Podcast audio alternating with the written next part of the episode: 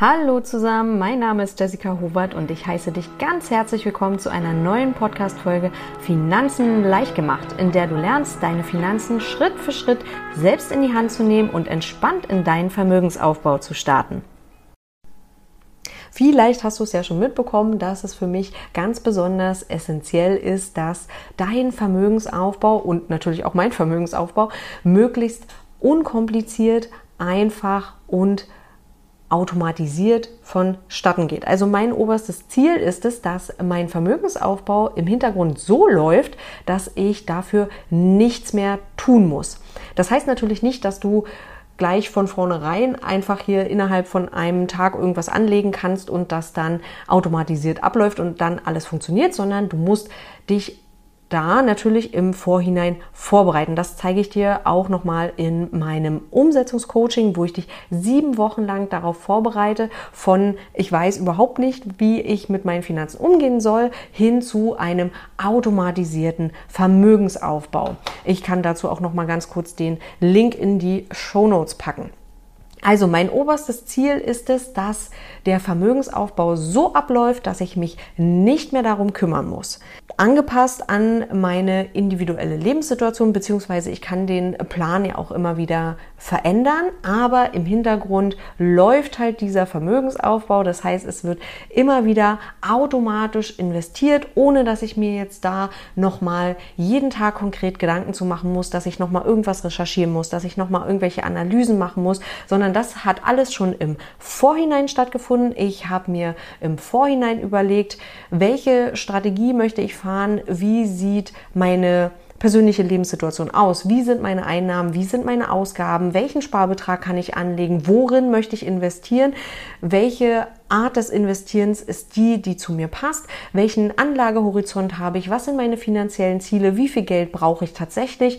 Was möchte ich wann, wie mit meinem Geld umsetzen? Und auf Basis dessen habe ich mir meinen automatisierten Vermögensaufbau geschaffen. Und heute möchte ich mit dir darüber sprechen, welche ja, welche ja, welche Grundstruktur dafür notwendig ist, dass auch du dir deinen automatisierten Vermögensaufbau schaffen kannst. Und eine ganz ja, wichtige Sache, die du dabei beachten solltest, ist die richtige Kontostruktur. Denn die wird dir im Nachhinein sehr, sehr viel erleichtern. Und ich werde dir auch gleich nochmal zeigen, warum das so wichtig ist und einfach nochmal ein paar Beispiele dafür geben, wie du für dich die passende Kontostruktur finden kannst. Eins kann ich dir schon mal vorab sagen, nur ein Girokonto und ein Sparbuch zu haben, ist nicht ausreichend. Also da muss schon ein bisschen mehr passieren, dass du dann da an der Stelle deinen automatisierten Vermögensaufbau für dich schaffen kannst. Also, wir spulen jetzt noch mal ganz kurz ein kleines Stück zurück. Blub die Vorarbeit, die du leisten musst. Ich habe es ja gerade eben schon mal ganz kurz angesprochen. Du musst deine Einnahmen und Ausgaben kennen. Das heißt, du musst ganz genau wissen, was am Ende des Monats übrig bleibt. Das ist deine Sparrate, die du zum Investieren für dich nutzen kannst daran, ja, also mit diesem, mit dieser Sparrate, die du dann hast, mit diesem Sparbetrag, arbeitest du dann weiter. Das beste Tool, um für dich deine Sparrate zu ermitteln oder deinen, deinen Sparbetrag, den du im Monat hast, ist ein Haushaltsbuch. Das heißt, du führst mindestens drei Monate lang ein Haushaltsbuch, schaust dir ganz genau an, wie hoch sind meine Einnahmen und wofür gibst du dann so dein Geld aus. Dann hast du am Ende einen Betrag, hoffentlich einen positiven Betrag. Ansonsten musst du noch mal schauen, ob du deine Einnahmen erhöhen kannst und deine Ausgaben minimieren kannst. Dafür ist natürlich auch das Haushaltsbuch ideal, weil du sofort sehen kannst, wo es Einsparpotenzial gibt. Das heißt, wo sind denn bestimmte Kostenpunkte, die du reduzieren kannst. Das heißt, dass du bestimmte Ausgaben wie jetzt den Coffee to go, das Brötchen beim Bäcker oder sonst irgendwas, wo du sagst, okay, darauf kann ich verzichten oder das kann ich jetzt an der Stelle runterschrauben oder dass du halt eben siehst, okay, wie viel Geld gebe ich denn eigentlich monatlich fix für irgendwelche Abos, Versicherungen, Verträge und so weiter aus und auch da kannst du gucken, ob es sich lohnt zu wechseln und da deine Kosten und Ausgaben zu minimieren. Dann hast du die Möglichkeit, so deine deinen Sparbetrag zu erhöhen. Und wie gesagt, du kannst natürlich auch schauen, dass du deine Einnahmen hochschrauben kannst, indem du ja, indem du eventuell nach einer Gehaltserhöhung fragst, deinen Job wechselst oder noch zusätzliche Tätigkeiten ausführst, je nachdem, was natürlich zu dir selbst passt und wo du sagst, okay, ja, das kann ich mir vorstellen und das würde jetzt hier an der Stelle Sinn machen, dafür habe ich noch Zeit, dafür habe ich Kapazitäten und das möchte ich gerne machen. Da kannst du natürlich nochmal schauen, wie du dir da noch ein zusätzliches Einkommen aufbauen kannst und auch, ja, meinetwegen ähm, beispielsweise durch ein Online-Business zum Beispiel auch ein passives zusätzliches Einkommen aufbauen kannst, wobei ich das immer mit Vorsicht betrachten würde, weil passiv heißt eigentlich immer an der Stelle, dass du vorher dafür aktiv sehr viel tun musst. Also es gibt kein Einkommen, bei dem du dich einfach nur von vornherein zurücklegen kannst und wartest, dass eben das Geld auf dein Konto fließt, sondern du musst jedes Mal für jedes passive Einkommen, also passiv hier in Anführungsstrichen, aktiv etwas tun, um dieses Einkommen zu erwirtschaften.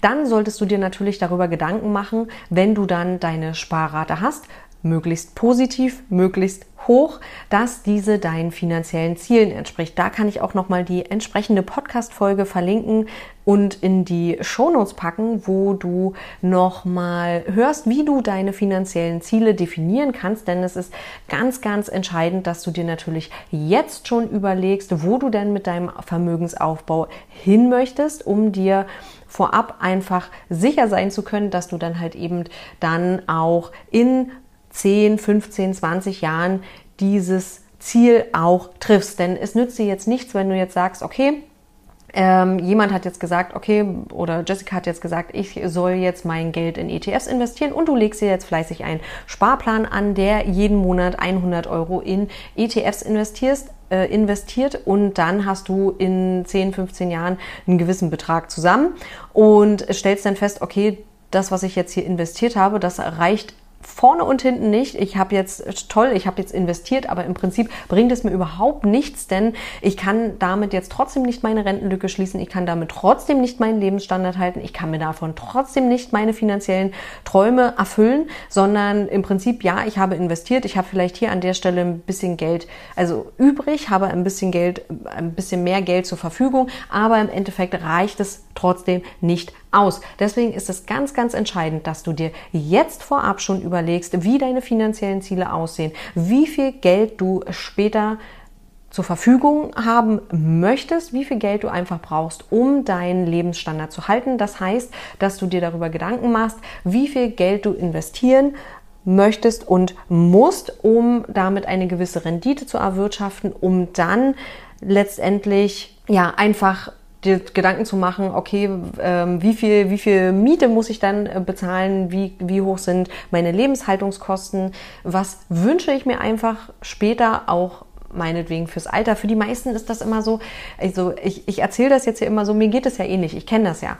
Ähm, wir sprechen hier von Zielen, die einfach in, in einer so fernen Zukunft liegen, dass man sich das manchmal immer noch gar nicht so richtig vorstellen kann. Deswegen ist das auch manchmal einfach so schwer greifbar, dass man sich jetzt schon darum kümmern muss, wenn ich alleine schon, also die meisten verdrehen wahrscheinlich schon die Augen, wenn sie nur das Wort Altersvorsorge hören. Oh, oh mein Gott, ich soll mich um irgendwas kümmern, was in 10, 15, 20, 30 Jahren, oh mein Gott, liegt. Äh, keine Ahnung, wie dann die Welt aussieht und ja, was dann einfach um mich herum geschieht. Wie soll ich mich dann jetzt darauf vorbereiten? Nichtsdestotrotz ist es einfach entscheidend, dass du dich darum kümmerst und dass du dich vorbereitest. Denn ich kann dir eins auf jeden Fall sagen, dass erstens, dass die gesetzliche Rente nicht ausreichen wird und dass du definitiv dir selbst unendlich dankbar dafür sein wirst, dass du jetzt nicht die ganze Kohle auf den Kopf haust, ja, und einfach alles mit beiden Händen rausschmeißt, sondern dass du dich darum kümmerst, dich mit deinen Finanzen auseinandersetzt, dass du einfach ein Bewusstsein dafür entwickelst, wie funktioniert mein Geld oder wie, wie funktionieren meine Einnahmen, meine Ausgaben, wie kann ich besser einfach mit meinem Geld umgehen und ja, wie funktioniert das Investieren an der Börse und wie schaffe ich es, mein Geld zu vermehren und wie schaffe ich es einfach auch, mich auf eine für uns alle ungewisse Zukunft bestmöglich vorzubereiten, weil das kann natürlich auch sein, okay, du haust jetzt dein ganzes Geld auf den Kopf und sagst, okay, ja, ich lebe jetzt hier im Moment und in 20 Jahren sagst du dann, ach, na, hätte ich doch mal. Das bringt dich hier an der Stelle auf gar keinen Fall weiter. Also nutze jetzt die Chance und bereite dich richtig darauf vor, denn eins kann ich dir definitiv sagen, mir geht es auf jeden Fall so, dass ich jetzt nach vier Jahren intensiver Auseinandersetzung mit, meinem Finan mit meinen Finanzen und mit meinem Geld sagen kann, vielen, vielen Dank, dass an mich selbst, dass ich mich damit auseinandergesetzt habe und dass ich mich damit beschäftigt habe. Also es gibt mir einfach ein Gefühl von Sicherheit und ein, ein, einfach ein positives Gefühl zu wissen, dass ich mich, auch wenn ich natürlich nicht weiß, wie es in 10, 15 Jahren aussieht, mich trotzdem damit auseinandergesetzt habe und an der Stelle gesagt habe, ich mache es trotzdem trotzdem, also auch wenn, wenn ich nicht genau weiß, wie es zukünftig aussehen wird und wie die Kurse dann stehen, wie es an der Börse ist, wie die weltpolitische Lage aussieht. Natürlich weiß ich das nicht. Aber nichtsdestotrotz ist es für mich einfach ein beruhigendes Gefühl zu wissen, dass ich mich darum gekümmert habe, dass ich weiß, dass das im Hintergrund abläuft und dass ich hier an der Stelle einfach mein Bestes gegeben habe, um mich auf alle möglichen Situationen vorzubereiten. Und im Prinzip macht dieser automatisierte Vermögensbau oder Aufbau oder einfach diese Zahl, die du auf deinem Konto siehst. Ja, also im Prinzip ist das ja einfach bloß, wenn du jetzt dein, dein, deine Kontooberfläche öffnest, was weiß ich, beim Online-Banking oder so, und du guckst da rein, steht da einfach nur irgendeine Zahl. Da steht vielleicht, äh, was weiß ich, minus 2000 plus 10.000 plus 100.000 plus 200.000 und im Endeffekt ist es einfach nur eine Zahl. Und das, was du aber damit verbindest, dass dir das Sicherheit geben kann, dass dir das Freiheit geben kann. Also all diese Emotionen, die du spürst, wenn du dir diese Zahl anguckst, kann auch Angst sein oder Unbehagen. Das kann dir halt eben Geld und dein, dein Vermögensaufbau und dass du dich eben damit auseinandersetzt, das kann dir das geben. Ein positives Gefühl, ein, ein Gefühl von Sicherheit, einfach im Hintergrund zu wissen, okay, ich habe mich darum gekümmert, ich habe mich da, damit intensiv auseinandergesetzt, ich habe mir Gedanken dazu gemacht, auch wenn nicht wahrscheinlich nicht so kommen wird, wie ich es geplant habe. Nichtsdestotrotz habe ich mir, ja, habe ich einfach da für mich überlegt, wie ich an die Sache rangehen kann. Und auch wenn es, wie gesagt, vielleicht nicht 100% dein Ziel matcht, hast du nichtsdestotrotz, ja, einfach, einfach für dich vorgesorgt an der Stelle. Und jetzt kommen wir nochmal auf die richtige Kontostruktur zu sprechen. Ich habe es am Anfang schon gesagt, Girokonto und Sparbuch reichen auf gar keinen Fall aus. Du brauchst, also ich gehe jetzt erstmal von dem Einzelfall aus, dass du jetzt nur als Einzelperson für dich allein wirtschaftest und da hast du ja erstmal ganz normal dein Girokonto, auf das alle deine Einnahmen fließen und dann in der Regel auch alle deine Ausgaben davon abgehen. Dann habe ich ja schon gesagt, du brauchst definitiv einen Sparbetrag, um damit zu investieren und dass du dir halt da, wie gesagt, vorab Gedanken über deine finanziellen Ziele machst. Dabei ist es natürlich entscheidend, dass du dir ein ja, ein Depot eröffnest bei einem entsprechenden Broker und dann sollte von deinem Sparbetrag ein gewisser Anteil natürlich auf dieses Depot fließen, um damit dann deine automatisierten Sparpläne zu füttern. Das heißt, dass automatisch immer wieder Anteile von ETFs nachgekauft werden. Das können natürlich auch ja, Anteile von Aktien sein oder wie auch immer. Ich persönlich bin absolut davon überzeugt, dass das passive Investieren mit ETFs für mich und wahrscheinlich auch für sehr viele andere einfach der richtige Weg ist, weil es ja, weil es eine einfache Möglichkeit ist, um den automatisierten Vermögensaufbau zu starten. Wie gesagt, du kannst mit einem Dauerauftrag am besten bereits am Anfang des Monats. Das heißt es übrigens auch, sich selbst zuerst zu bezahlen. Das heißt, dass du am Anfang des Monats schon weißt, wie viel Geld eigentlich am Ende des Monats übrig bleiben sollte. Also direkt, wenn dein Einkommen auf dein Girokonto fließt, nutzt du einen Dauerauftrag und überweist von deinem Sparbetrag den risikobehafteten Anteil auf dein Depot, der dann mit einem automatisierten Sparplan deine ETF-Anteile nachkauft. Das, ich habe gerade jetzt schon mal einen Begriff genannt, risikobehaftet.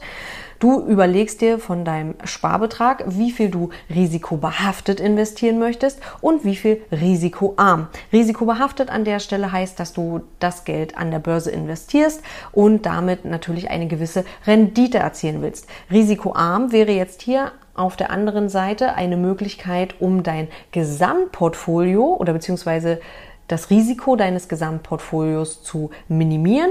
Und da kann unter anderem ein Tagesgeldkonto der richtige Weg sein. Momentan ist es so, dass du absolut keine Zinsen auf dein Tagesgeldkonto bekommst, aber das ist auch nicht die Aufgabe des Tagesgeldkontos, sondern dass du da eben dein risikoarmen Anteil, der keinerlei Rendite erwirtschaften muss, sondern dafür da ist, das Gesamtrisiko deines Portfolios zu senken da halt eben dein Geld anlegst. Also du hast, du hast dein Girokonto, darauf fließt dein Einkommen. Am Anfang des Monats bezahlst du dich selbst zuerst und nutzt einen Dauerauftrag, um den risikobehafteten Anteil auf den Depot zu schicken und den risikoarmen Anteil auf ein weiteres Tagesgeldkonto.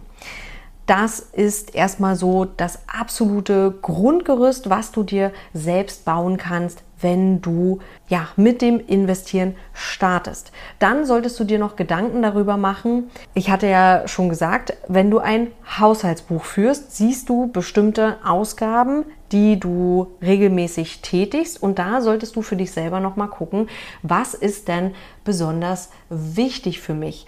Das heißt, an der Stelle, für welche Sachen möchtest du Geld ausgeben, weil sie für dich einfach ja, zu einem Leben, das sowohl Sparen als auch Konsumieren an der Stelle beinhaltet oder zu einem guten Leben mit dazugehört. Das heißt, was ich jetzt ähm, im, im Kopf hatte dabei, war einfach solche Sachen wie Urlaube oder dass du dir, also je nachdem, was, was einfach für dich, was dir gut tut, ob es dann doch nochmal ein Urlaub ist, der Restaurantbesuch, ähm, das ähm, der, der Besuch im Spa oder dass du halt auch gerne nochmal Geschenke machst oder wie auch immer.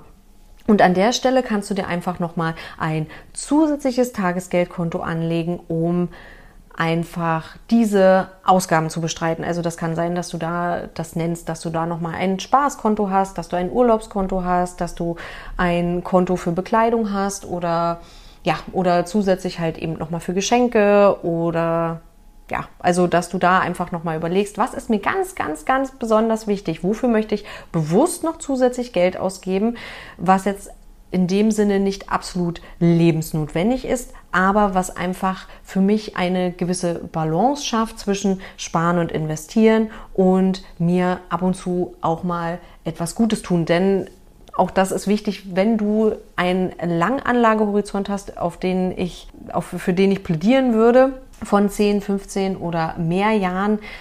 Du musst ja über einen sehr, sehr langen Zeitraum deine Investitionsstrategie durchhalten. Also die kann natürlich auch immer wieder dementsprechend angepasst werden. Nichtsdestotrotz solltest du die natürlich weiterhin durchführen. Und das, wie gesagt, über einen sehr, sehr langen Zeitraum. Das heißt, dass du es auch mal dass du dafür auch einen gewissen Ausgleich brauchst und natürlich möchtest du auch mal in den Urlaub fahren und auch mal vielleicht ins Restaurant gehen oder dir wo, wofür auch immer dein Herz brennt, etwas kaufen. Vielleicht ist es eine neue Gitarre, ein neuer Laptop oder was auch immer einfach zu dir passt. Und dafür kannst du halt eben ein zusätzliches Tagesgeldkonto anlegen. Dann hast du noch die Möglichkeit für Ausgaben, die beispielsweise nur halb oder ganz oder einmal im Jahr anfallen. Da denke ich zum Beispiel an bestimmte Versicherungen. Also wenn du jetzt die Autoversicherung hast, eine Rechtsschutzversicherung oder einfach ja, größere Versicherungssummen, die sehr selten im Jahr anfallen, kannst du auch da einen bestimmten Betrag monatlich auf dieses Konto überweisen. Dann ein Tagesgeldkonto solltest du definitiv dafür anlegen, dass du dir dort einen Notgroschen zur Seite packst der sollte mindestens drei Netto-Monatsgehälter umfassen. Der ist einfach wirklich nur dafür da, wenn der absolute finanzielle Notfall eintritt. Das heißt, du hast gerade einen Wasserschaden, deine Waschmaschine ist kaputt gegangen und zusätzlich braucht dein Auto noch eine Reparatur oder im schlimmsten Fall hast du vielleicht auch gerade dein Job verloren oder hast dich dazu entschieden zu kündigen oder wie auch immer und musst da einfach nochmal deine Ausgaben für mehrere Monate überbrücken. Oder halt, wie gesagt, du hast halt eben größere, größere Ausgaben, weil unvorhergesehene Reparaturen eintreten oder sonst irgendwas. Dafür ist dein Notgroschen da. Nichts anderes. Auch hier an der Stelle, genauso wie beim risikoarmen Anteil, der Notgroschen ist nicht dazu da, um eine Rendite zu erwirtschaften. Deswegen kann der Notgroschen auch auf dem Tagesgeldkonto liegen bleiben. Ganz, ganz wichtig, du möchtest mit dem Notgroschen keinerlei Risiko eingehen. Der Notgroschen erwirtschaftet keinerlei Rendite. Also wenn du dir jetzt denkst, oh Mensch, da liegen jetzt irgendwie 10.000 Euro auf meinem Notgroschenkonto rum, toll und das, da könnte sich doch jetzt, wenn ich das jetzt investieren würde und damit jährlich irgendwie nochmal 6% Rendite mache, da, da kommt doch dann viel mehr dabei rum. Das, ja, warum liegt denn das jetzt da rum? Nein, der Notgroschen ist dafür da, dass er im absoluten Notfall dafür eingesetzt werden kann, dass du bestimmte Rechnungen bezahlen kannst und nicht dazu, Rendite zu erwirtschaften. Du gehst damit keinerlei Risiko ein, keine Rendite, Notgroschen für den Notfall. Also, leg dir definitiv ein Tagesgeldkonto mit deinem Notgroschen an. Und das war jetzt erstmal schon so das Paket, dass ich sagen würde, das, das ist deine Kontostruktur, die du brauchst, wenn du jetzt für dich als Einzelperson agierst. Also, das heißt, du hast dein Girokonto, auf das deine Einnahmen fließen. Davon ja, hast du halt eben dein deinen dein Sparbetrag, den du dir nochmal ganz genau anschaust. Diesen Sparbetrag teilst du auf in deinen risikobehafteten Anteil, der dann in dein Depot fließt, deinen risikoarmen Anteil, der auf einem Tagesgeldkonto landen kann, dann dein, dein absolut entscheidendes Tagesgeldkonto für deinen Notgroschen und optional kannst du dir noch ein weiteres Tagesgeldkonto anlegen für Versicherung oder größere Summen, die halt nur selten im Jahr eintreten und dann halt eben noch ein zusätzliches Konto, was zum Beispiel für Urlaub, Bekleidung oder Wunschausgaben, also was einfach dein Spaßkonto ist, sein kann, das dann auch halt eben, wie gesagt, ein Tagesgeldkonto ist. Damit hast du dann entsprechend schon mal dir eine Basis aufgebaut und diese Beträge, also du musst dir natürlich ganz genau ausrechnen, wie viel Geld dann monatlich auf jeden, jedes ähm, Tagesgeldkonto fließen kann, auf jeden Bedürfnistopf, den du denn halt eben hast, solltest du das definitiv runterrechnen auf Monatsbasis und mit einem Dauerauftrag dann entsprechend auf die einzelnen Konten überweisen. Lebst du jetzt mit jemandem zusammen, kann man das Ganze nochmal ausweiten. Also, ihr habt beide jeweils natürlich jeder für sich ein entsprechendes Girokonto, auf dem die auf denen die Einnahmen fließen. Ja, also ganz normal, du hast dein Girokonto für dich, wo du dein Einkommen hast und dein Partner oder deine Partnerin haben auch ein, hat auch ein eigenes Girokonto, auf das dann das jeweilige Einkommen fließt. Dann könnt ihr beide gemeinsam überlegen, ja, welche Ausgaben ihr gemeinsam bestreitet. Das ist natürlich solche Sachen wie Miete, Strom, Internet, Lebensmittel und dass ihr dafür nochmal ein gemeinsames Tagesgeldkonto anlegt, das für diese Haushaltsausgaben genutzt werden kann.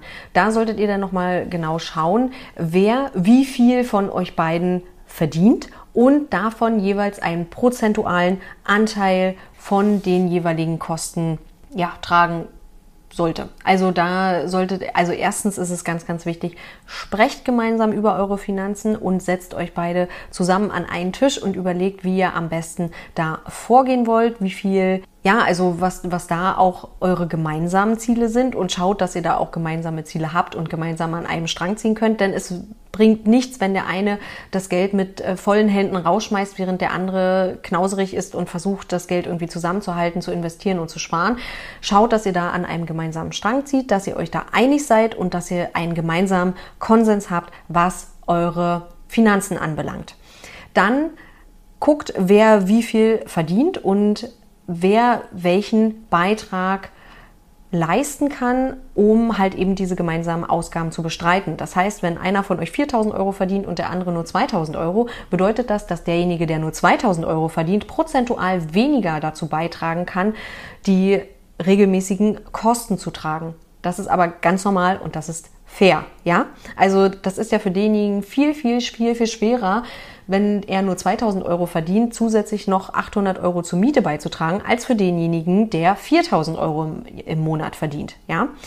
Also auch da solltet ihr euch definitiv einig sein. Setzt euch da zusammen, besprecht das gemeinsam. Also ihr habt jeweils ein Girokonto, auf das die Einnahmen fließen. Ihr habt ein gemeinsames Tagesgeldkonto, auf das zusätzlich, ja, also Beträge eingehen, die ihr dafür nutzen könnt, um eure regelmäßigen Ausgaben, die ihr gemeinsam bestreitet, zu bezahlen. Und dann könnt ihr ja, also wie gesagt, auf die anderen Bedürfnistöpfe, so quasi wie bei der Einzelperson auch, könnt ihr dann gemeinsam Geld nochmal einzahlen für Urlaub, Bekleidung oder sonstige Wünsche, die ihr noch habt. Und dann solltet ihr euch darüber Gedanken machen, wer für sich noch wie viel Geld investiert. Da macht es auch Sinn, dass jeder für sich nochmal ein eigenes Depot anlegt und sich dann darüber Gedanken macht, wie ja, also wie viel er dann, um auch seine eigenen finanziellen Ziele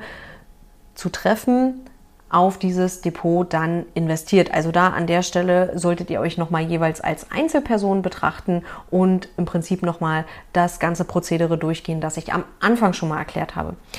Kommt noch ein Kind oder mehrere Kinder dazu, solltet ihr euch darüber Gedanken machen, dass ihr am besten schon, wenn es möglich ist, im Vorhinein nochmal ein zusätzliches Tagesgeldkonto anlegt, auf, die, auf das auch ein regelmäßiger Betrag fließt und das ihr denn dafür nutzen könnt, um die ja, zusätzlichen Ausgaben, die ihr durch das Kind einfach habt, bestreiten zu können. Was weiß ich, das ist dann halt eben die Einrichtung im Kinderzimmer, das sind ähm, Windeln oder ja, also alles, was so ein Kind halt eben braucht. Eigentlich müsste ich das wissen, aber gerade fällt mir einfach nicht mehr ein. Ihr wisst, was ich meine. Also im Prinzip für beispielsweise die Kinderzimmereinrichtung. Also so haben ich und mein Mann das eben auch gemacht, dass wir halt eben ein zusätzliches Konto haben, wo regelmäßig monatlich ein kleiner Betrag fließt, um dann, das, das summiert sich dann halt einfach und davon kann man dann halt eben wenn man sich gut vorbereitet, sehr gut die regelmäßigen Beträge, die dann halt eben anfallen, auch meinetwegen mal für ein kleines Spielzeug oder auch die, genau, Klamotten, was man halt eben alles so braucht, kann man auch sehr gut äh, Secondhand kaufen, aber nichtsdestotrotz fallen ja da immer wieder Beträge an und da braucht man immer wieder Geld, um dann halt eben das Kind entsprechend zu versorgen und auszustatten. Und zusätzlich ist es auch noch eine sehr gute Gelegenheit, um direkt ab der Geburt ein Depot für euer Kind anzulegen. Denn umso früher du anfängst mit dem Investieren, umso mehr Zeit hat eben das Geld mit dem, ja, also umso mehr Zeit kann halt eben der Zinseszins für dich arbeiten. Das heißt, dass immer wieder die erneuten Renditen, die du auf dein Geld bekommst, immer wieder neue Renditen erwirtschaften können. Und wenn du dann sagst, okay, ich lege das jetzt für die nächsten 18 Jahre an, dann ist das super entspannt, denn du musst gar nicht mal solche großen Beträge für dein Kind anlegen, sondern einfach regelmäßig kleine Beträge monatlich einzahlen. Und auch da kannst du es genauso machen, wie du es für dich selbst machst. Das heißt, dass du einen bestimmten Betrag einfach auf das risikobehaftete Konto packst, also in das Depot fließen lässt und einen Anteil für den risikoarmen Bereich halt eben nutzt. Heißt also, Du hast dann auch da für dein Kind einen gewissen Sparbetrag, den du nutzt und ein Teil fließt dann halt eben ins Depot zum Investieren und der andere Teil dann eben in den risikoarmen Bereich auf ein weiteres Tagesgeldkonto. Du kannst auch direkt dieses, ähm, ja, dieses Depot und das Tagesgeldkonto auf den Namen deines Kindes anlegen. So hast du halt die Möglichkeit, da noch den Sparer-Pauschbetrag zusätzlich zu nutzen. Heißt aber dann auch, wenn dein Kind volljährig wird, dass ihm sofort ja, das Geld gehört und er vollen Zugriff, dass, also dass das Kind vollen Zugriff auf alle Konten hat, da solltest du dein Kind möglichst gut vorbereiten und ihm schon ein gewisses Maß an finanzieller Bildung mitgeben, damit es sich davon nicht gleich irgendein irgendeinen Quatsch kauft, sondern das im besten Falle für seine Ausbildung nutzt oder ja, oder für seinen Führerschein oder je nachdem, für was du das vorgesehen hast, dass das Kind dieses Geld halt eben nutzen soll. es kann natürlich auch weiter investieren und kann auch da auf größere Ziele hinsparen und das einfach als Grundstock für seine Investition nutzen. Also, ich fasse noch mal ganz kurz zusammen. Als Einzelperson hast du dein normales Girokonto und halt eben dein, dein Depot und dein Tagesgeldkonto für den risikoarmen Anteil. Du hast einen Notgroschen und kannst dir noch zusätzlich Konten anlegen für bestimmte Bedürfnisse, die du in deinem ja, in deinem Leben noch gerne mit erfüllen möchtest, wie zum Beispiel Urlaub, Bekleidung oder bestimmte Wünsche und ein zusätzliches Konto eventuell für Versicherungen oder größere Ausgaben, die im Monat anfallen. Wenn du mit jemandem zusammenlebst, hast du zusätzlich noch ein Haushaltskonto, von dem gemeinsame Kosten abgehen, die ihr zusammen bestreitet. Ansonsten kannst du es so handhaben, wie als wenn sich jeder von euch als Einzelperson betrachtet. Das heißt, jeder von euch hat nochmal zusätzlich ein Depot, kann sich auch nochmal zusätzlich selbst einen Notgroschen anlegen und ja, also ein Urlaubskonto ähm, könnt ihr dann natürlich nochmal, wenn ihr auch gemeinsam in den Urlaub fahrt, dann zusammen befüllen kommt noch ein Kind oder mehrere Kinder mit dazu. Denkt dran, dass ihr nochmal ein Tagesgeldkonto für euch habt, das ihr dafür nutzt, um vielleicht da regelmäßig kleinere Beträge drauf zu packen, um solche Dinge zu bestreiten wie Kinderzimmereinrichtungen, Bekleidung und das, was das Kind halt eben braucht und dass ihr zusätzlich nochmal ein Depot und einen risikoarmen Anteil für das Kind mit einrichtet. So habt ihr die Möglichkeit, da schon perfekt für eure Kinder vorzusorgen. Und ja, damit das Ganze auch wirklich so einfach wie möglich abläuft, heißt das, dass du dir da an der Stelle genau überlegen musst, wie hoch ist halt eben mein Sparbetrag und dir da nochmal genau anschaust. Also das wirklich, das ist, das sind die absoluten Basics, ja.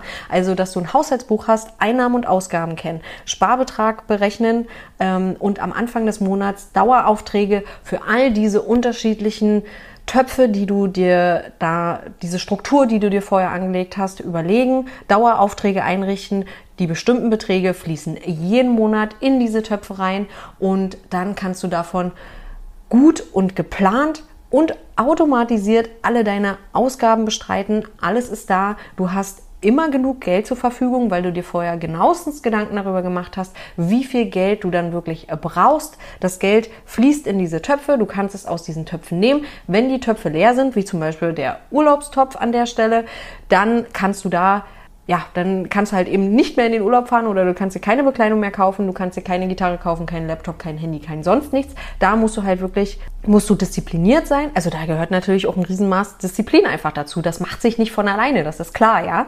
Also du musst dir da vorab Gedanken machen. Du musst das alles für dich einmal nochmal durchgehen. Du berechnest das alles nochmal und ähm, schaust dann einfach, wie gesagt, wie viel Geld brauche ich und dann teilst du es halt eben in die entsprechenden Töpfe auf. Du hast dann deine Konten Kontostruktur für dich angelegt. Mit den Daueraufträgen hast du es dann komplett automatisiert. Dann zusätzlich legst du noch deine, deine Sparpläne einfach an, die dann auch automatisch ausgeführt werden. Und dann bist du wirklich an diesem Punkt, den ich am Anfang beschrieben habe. Und zwar, dass dein Vermögensaufbau ganz automatisiert von alleine abläuft und du dich um nichts mehr kümmern musst an der Stelle.